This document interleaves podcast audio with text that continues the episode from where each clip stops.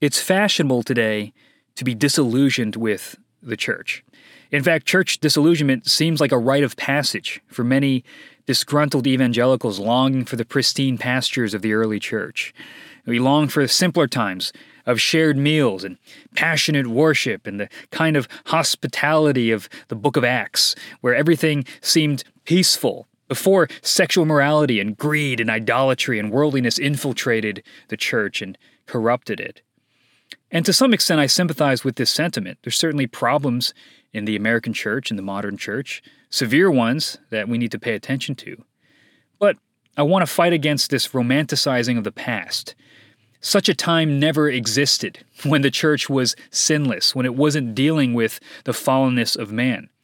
And if you crack open the first three chapters of the book of Revelation, specifically chapters 2 and 3, which is an address by Christ to his churches, 7 churches in Asia, you find sexual morality, greed, idolatry, and worldliness.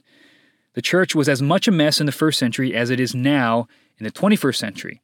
It's because the church was comprised of sinners in the first century and led by sinners, and it is also still comprised of sinners and led by sinners. But I think there's a lot to learn from these addresses to the churches. We in the 21st century must hear the same Spirit who spoke in the first. And the commands to our weaknesses and our flaws and our sins is the same throughout all of history. Remember, repent, and follow Christ. And this is to corporate bodies, to corporate churches. Let he who has an ear hear what the Spirit says to the churches.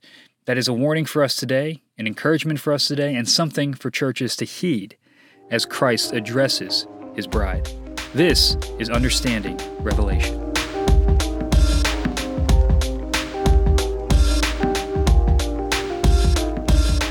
Revelation chapter 3 wraps up Jesus' address to the 7 churches of Asia with Sardis, Philadelphia, and Laodicea. Now this chapter, like the previous chapter, features a myriad of Old Testament images and symbols. God wants the church to know that their suffering exists within a larger narrative. Things aren't just happening to them. Christ reigns, and he will tie up all the loose ends of the Old Testament, and he will do so through his Spirit-empowered church, through their faithful witness, through their suffering and persecution, even unto death. Therefore, the exhortation is this: don't give up. Don't be afraid. Revelation is a book of hope. God is telling a story, and it ends with a victory and a feast, but only through the path of the cross, only through the path of denying yourself and following Christ. Before we dive into these churches, it's important to understand the structure of how John is laying out this address. So it's addressed to 7 churches, and 7 is symbolic for perfection, for completeness, for fullness. And there's also a pattern called a chiasm. The first church, Ephesus, parallels the 7th church, Laodicea. The 2nd church, Smyrna, parallels the 6th church, Philadelphia. The 3rd church, Pergamum, parallels Sardis, and Thyatira is the center church. And the central church of Thyatira is dealing with Jezebel, this prophetess who's leading people into sexual morality. And you're going to see later on in the book of Revelation talk about the whore of Babylon, about this harlot who rides on a beast. And so this concept, this theme of a woman who is seducing people into false worship, into idolatry, begins here at the hinge point of these 7 churches with Thyatira. So if we understand this parallel, it can kind of illuminate some of the meaning that John is trying to evoke from his readers when he goes through each of these churches. So let's look at these last 3 churches, Sardis, Philadelphia, and Laodicea. Let's start with Sardis. I'm going to read verses 1 through 6 of Revelation chapter 3. And to the angel of the church in Sardis write, the words of him who has the 7 spirits of God and the 7 stars. I know your works. You have the reputation of being alive, but you are dead. Wake up and strengthen what remains and is about to die, for I have not found your works complete in the sight of my God. Remember then what you received and heard. Keep it and repent. If you will not wake up, I will come like a thief, and you will not know at what hour I will come against you. Yet you have still a few names in Sardis, people who have not soiled their garments, and they will walk with me in white, for they are worthy. The one who conquers will be clothed thus in white garments, and I will never blot his name out of the book of life. I will confess his name before my Father and before his angels. He who has an ear, let him hear what the Spirit says to the churches. So chapter 3 begins with Christ's words to Sardis, to the messenger of Sardis, or the angel. Angel just means messenger. It can mean heavenly creature, but we've also talked in previous episodes about how it's most likely talking to the pastor of the church. So Jesus is described as the one who has the seven spirits and the seven stars. So again, seven represents fullness, so the seven spirits symbolize the Holy Spirit. Christ possesses the fullness of the Holy Spirit. And so his messengers are vessels to deliver the word of Christ by the Spirit to God's people. Now, Christ recognizes Sardis as a corporate entity, not merely a collection of individuals. And this is important. A quarterback may put up career numbers, but if his team loses, it's counted as a loss on his record. Now, there are faithful believers who are doing what Christ asks in Sardis. They have not soiled their garments, but they walk in purity before God. They walk with white garments. Yet their faithfulness does not negate that Sardis as a whole, as a corporate entity, is falling under God's discipline. They have been faithless. Now, Daniel, the prophet, remained faithful to God, but he still went into exile. So God's judgment has a splash zone, and sometimes the righteous get hit by that. And the reason that Sardis is under God's judgment, or being threatened with God's discipline, is that Sardis exemplifies a church whose reputation does not match their reality. They're all hype, but no holiness. They appear healthy, but they're barely alive. And he has this idea of some of the parts of this tree, if a church is a tree, some branches are healthy, but the majority of it is diseased. And if the majority of it is diseased, then the healthy branches are going to be affected by that. But notice that God, again, recognizes that there are faithful ones in the church. And he says, strengthen those, strengthen what remains. But understand this, that God is going to bring judgment upon this church if it does not correct itself. And the rebuke is pretty harsh. Wake up. Sardis is asleep. They're not paying attention because all they care about is the world's opinion of them or the opinion of other people. And it's ironic because God sees right through it all. Why do you care so much about the opinion of others when God himself knows your heart and what he sees is not good? So Jesus warns the unfaithful, remember what you were taught, wake up and repent, or else I'm going to come like a thief in the night to judge. And you can think about different parables that Jesus tells, parables of the virgins with the lamps, being awake, being alert, knowing that Jesus could visit you at any time. Now, I don't think this is talking about his second coming per se, although it does have reference to it, but about Jesus' historic judgments. And again, remember, Revelation is talking about events that are soon to happen, that Jesus Christ is in control of human history. He's not just affecting you in your heart and in your quiet time, but he is actually doing things in human history, and that means historic judgments against real people. But God's judgments also have a purifying effect. In fact, his historic judgments serve to reveal his faithful ones. So he says, even though this church as a corporate entity may suffer, it's going to reveal those who are the faithful remnant. You can think about the book of Exodus. The plagues against Egypt reveal the people of Israel. The exile reveals those who are the truly repentant ones, the remnant. And so God actually preserves his people through judgment. Not really from it in the sense of they're going to experience the effects of a corporate judgment, but it's through that corporate judgment that he preserves them and reveals them to be the faithful ones. And so those who are faithful need to be strengthened, knowing that even though God's going to bring temporary discipline, they themselves will be preserved, and they will be revealed as the faithful ones. So the faithful who reject Sardis' superficial reputation will receive in return a glorious and eternal reputation from Christ. And that's the irony. He's saying, I'm going to confess your name before the Father if you repent, if you stay faithful. Isn't that a better audience than the world, than people around you? Don't you want a reputation from the Father saying that you're faithful rather than fooling people around you? There's this idea of integrity, that God knows the heart and we live our entire lives before the face of God. And God himself will demonstrate to the whole world that you're the real deal if you remain faithful. So Sardis, there's some good, there's a lot of bad, and the judgment will reveal and separate the good from the bad. And he promises that through this judgment, he's going to reveal those who are truly his. Now, let's look at Philadelphia. This is verses 7 through 13. And to the angel of the church in Philadelphia write, the words of the Holy One, the true One, who has the key of David, who opens and no one will shut, who shuts and no one opens. I know your works. Behold, I have set before you an open door which no one is able to shut. I know that you have but little power, and yet you have kept my word and have not denied my name. Behold, I will make those of the synagogue of Satan, who say that they are Jews and are not, but lie. Behold, I will make them come and bow down before your feet, and they will learn that I have loved you. Because you have kept my word about patient endurance, I will keep you from the hour of trial that is coming on the whole world, to try those who dwell on the earth. I am coming soon. Hold fast what you have, so that no one may seize your crown. The one who conquers, I will make him a pillar in the temple of my God. Never shall he go out of it, and I will write on him the name of my God and the name of the city of my God, the New Jerusalem, which comes down from my God out of heaven, and my own new name. He who has an ear, let him hear what the Spirit says to the churches."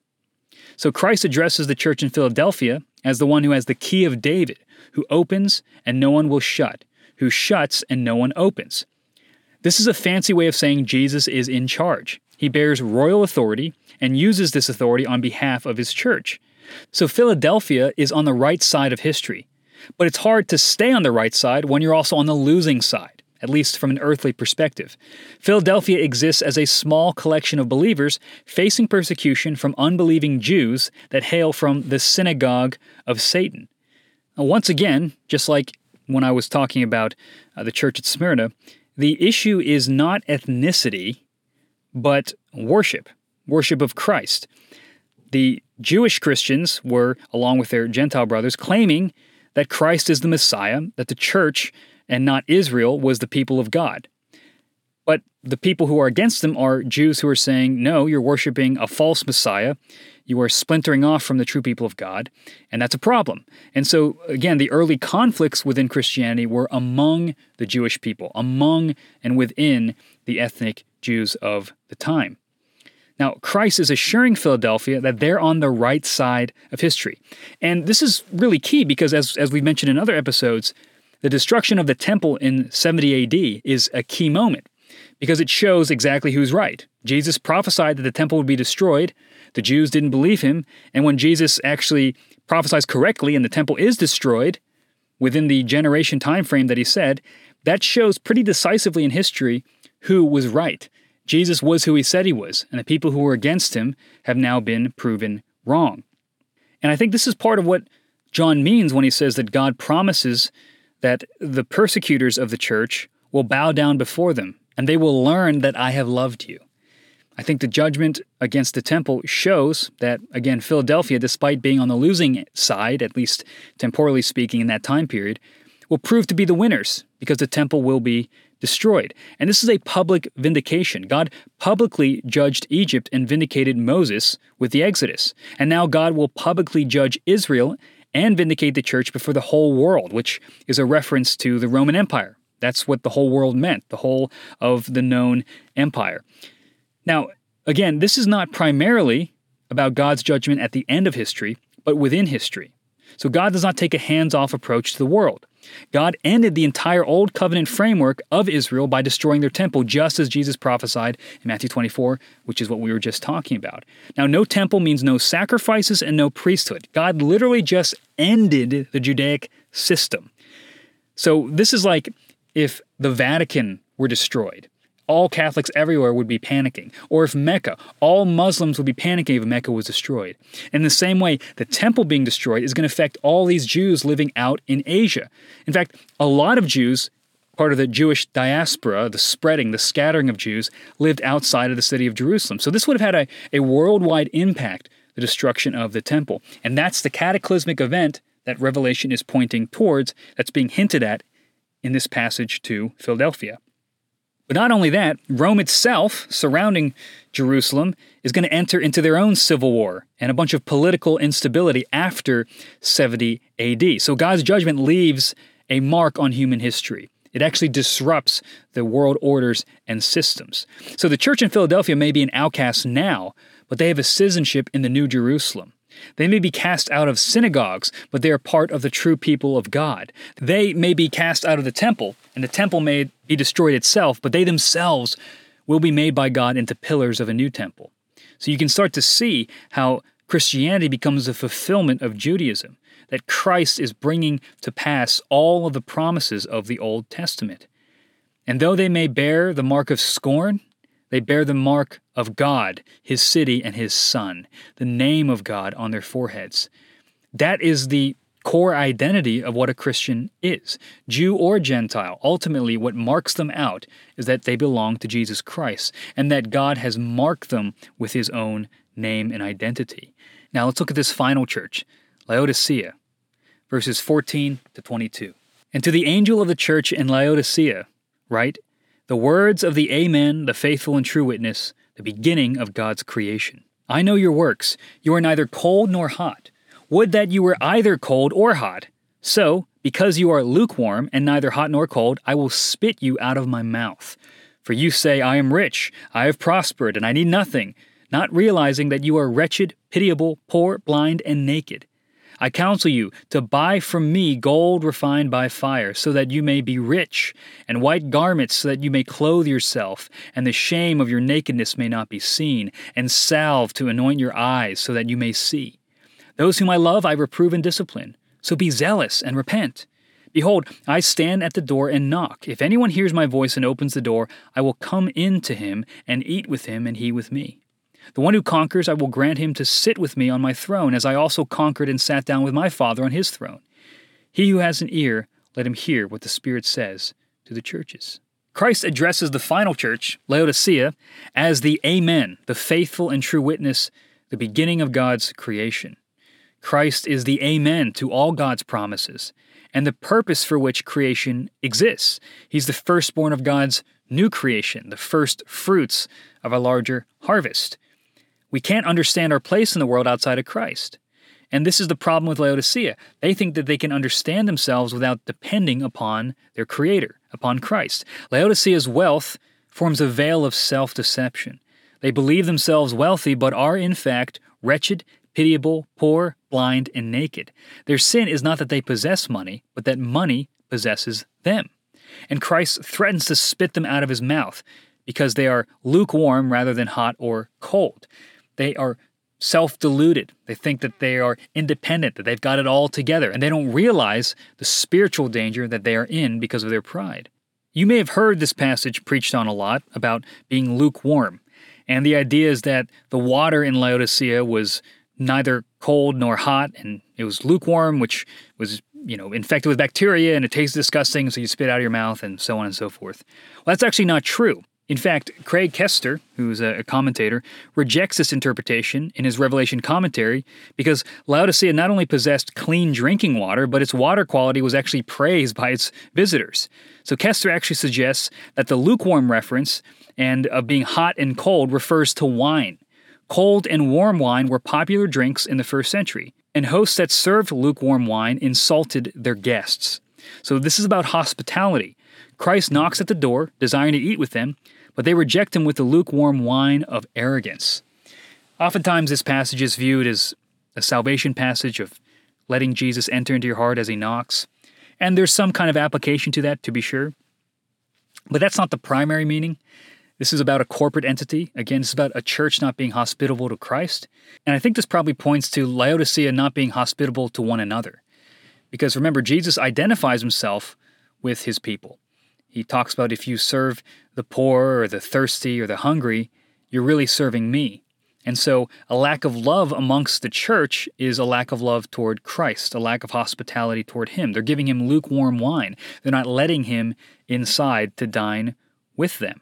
So Christ responds to their arrogance and inhospitality with love. He says, those whom I love, I reprove and discipline, so be zealous and repent. And he says, why don't you, instead of buying these material goods, buy these spiritual goods for me? Buy gold refined by fire. Buy the salve that can help you to see. Wear the garments that will clothe your nakedness. He's talking in spiritual terms. Christ refuses to be a means to an end. God's blessings of wealth become a curse when they obstruct our vision of Christ. And Christ promises a heavenly throne to those who reject the earthly throne of pride. He promises a greater exaltation than any self-exaltation we can give. Christ seats us with him in the heavenly places, and the enthroned king enthrones others. Now, I want to park here for a second and think about that. He's saying, in order for you to know the blessing of knowing Christ, you've got to recognize your own dire state, that you really are blind, that you really are poor, that what is spiritual is of greatest importance, where you stand before God, obeying God, living the life that Christ has called you to, and following him. That's the call. But notice the promise, too. Christ says, if you open up your door, if you show me hospitality, I'll walk in and I'll fellowship with you. I think this is a veiled reference to the Lord's Supper, where every week we come together and we partake and we have fellowship spiritually with Christ. And what does Paul say about the Lord's Supper in 1 Corinthians? He says, if you guys are showing partiality, if you are not loving one another, then you're not really taking the Lord's Supper. You're denying what it symbolizes, the unity of the church, the one bread, the one body of the church. And in doing that, you're denying Christ. If you don't show hospitality to one another, you are not showing hospitality to Christ. So what we do in the church matters. Now, what's amazing about these seven churches is that they roughly sketch out the timeline of the Bible. Peter Lighthart sees this pattern. The first church, Ephesus, talks about Christ walking among the lampstands. Remember that lampstands in the temple are meant to symbolize trees, which is meant to create the atmosphere of a garden. So the temple is a mini Garden of Eden, and Christ is walking among the churches like God walked with Adam. So Ephesus has this Genesis, Edenic kind of feel. Then we go to Smyrna. And Smyrna talks about the church being thrown into prison and suffering persecution and being slandered by brothers. Well, we have this story in Joseph, where Joseph is slandered by his brothers. He's sent into prison, into captivity, but God preserves him and then gives him a crown, lifts him up, makes him an authority in Egypt, just like he promises to the church at Smyrna. Then we get to Pergamum, and Pergamum features Balaam and Balak, who terrorized Israel during their time in the wilderness. So this refers to the Exodus time and the travels in this 40 years following Moses to the Promised Land. And then you have Thyatira, featuring Jezebel. Jezebel is a big part of the time of the kings. Elijah faces off against her. She's causing all kinds of trouble in the kingdom of Israel. And you also have the Daniel imagery of a statue with a flame of fire and feet with burnished bronze. That's how Christ is described. And Daniel's all about future kingdoms. And the promise that Jesus gives at the end of this passage to Thyatira in chapter 2 is that the one who conquers is going to rule the nations with a rod of iron. He's going to have authority over the nations. He's going to break all of his enemies, have authority from the Father. All of it is kingly language.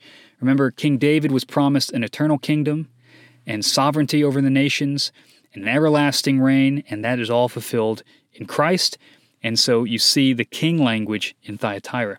Then you move further to Sardis. Sardis is talking about remembering and repenting and waking up, and how there are some who have not soiled their garments, which is talking back to prophetic literature, using those symbols of soiling garments as being disobedient to God, having the priesthood reject God. It's all over Ezekiel, and Jeremiah talks about that as well. This idea that the religious elites in Israel have abandoned them, and that has brought judgment upon the nation. And yet there's always a remnant. That's also a huge feature in the prophetic literature. There's always going to be a remnant that remains faithful, that God preserves even through exile.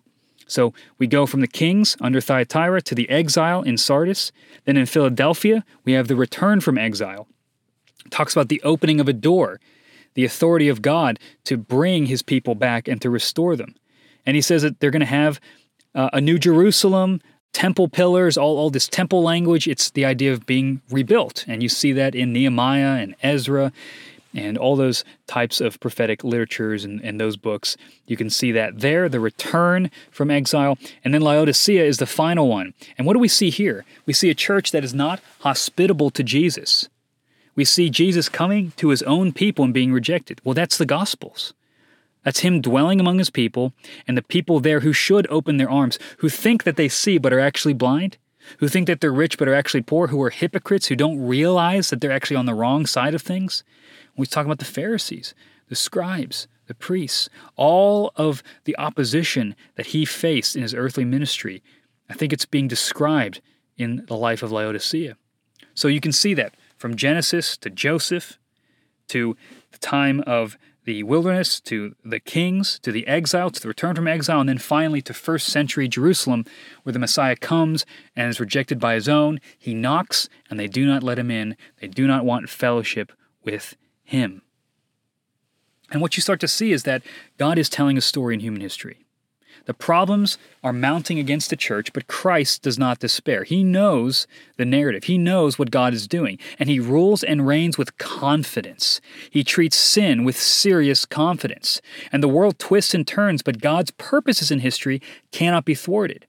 And he speaks to a corporate church, but he preserves the faithful by name. He strengthens the weak church against their enemies, and he rebukes the arrogant church in love because he desires to dine with them in fellowship.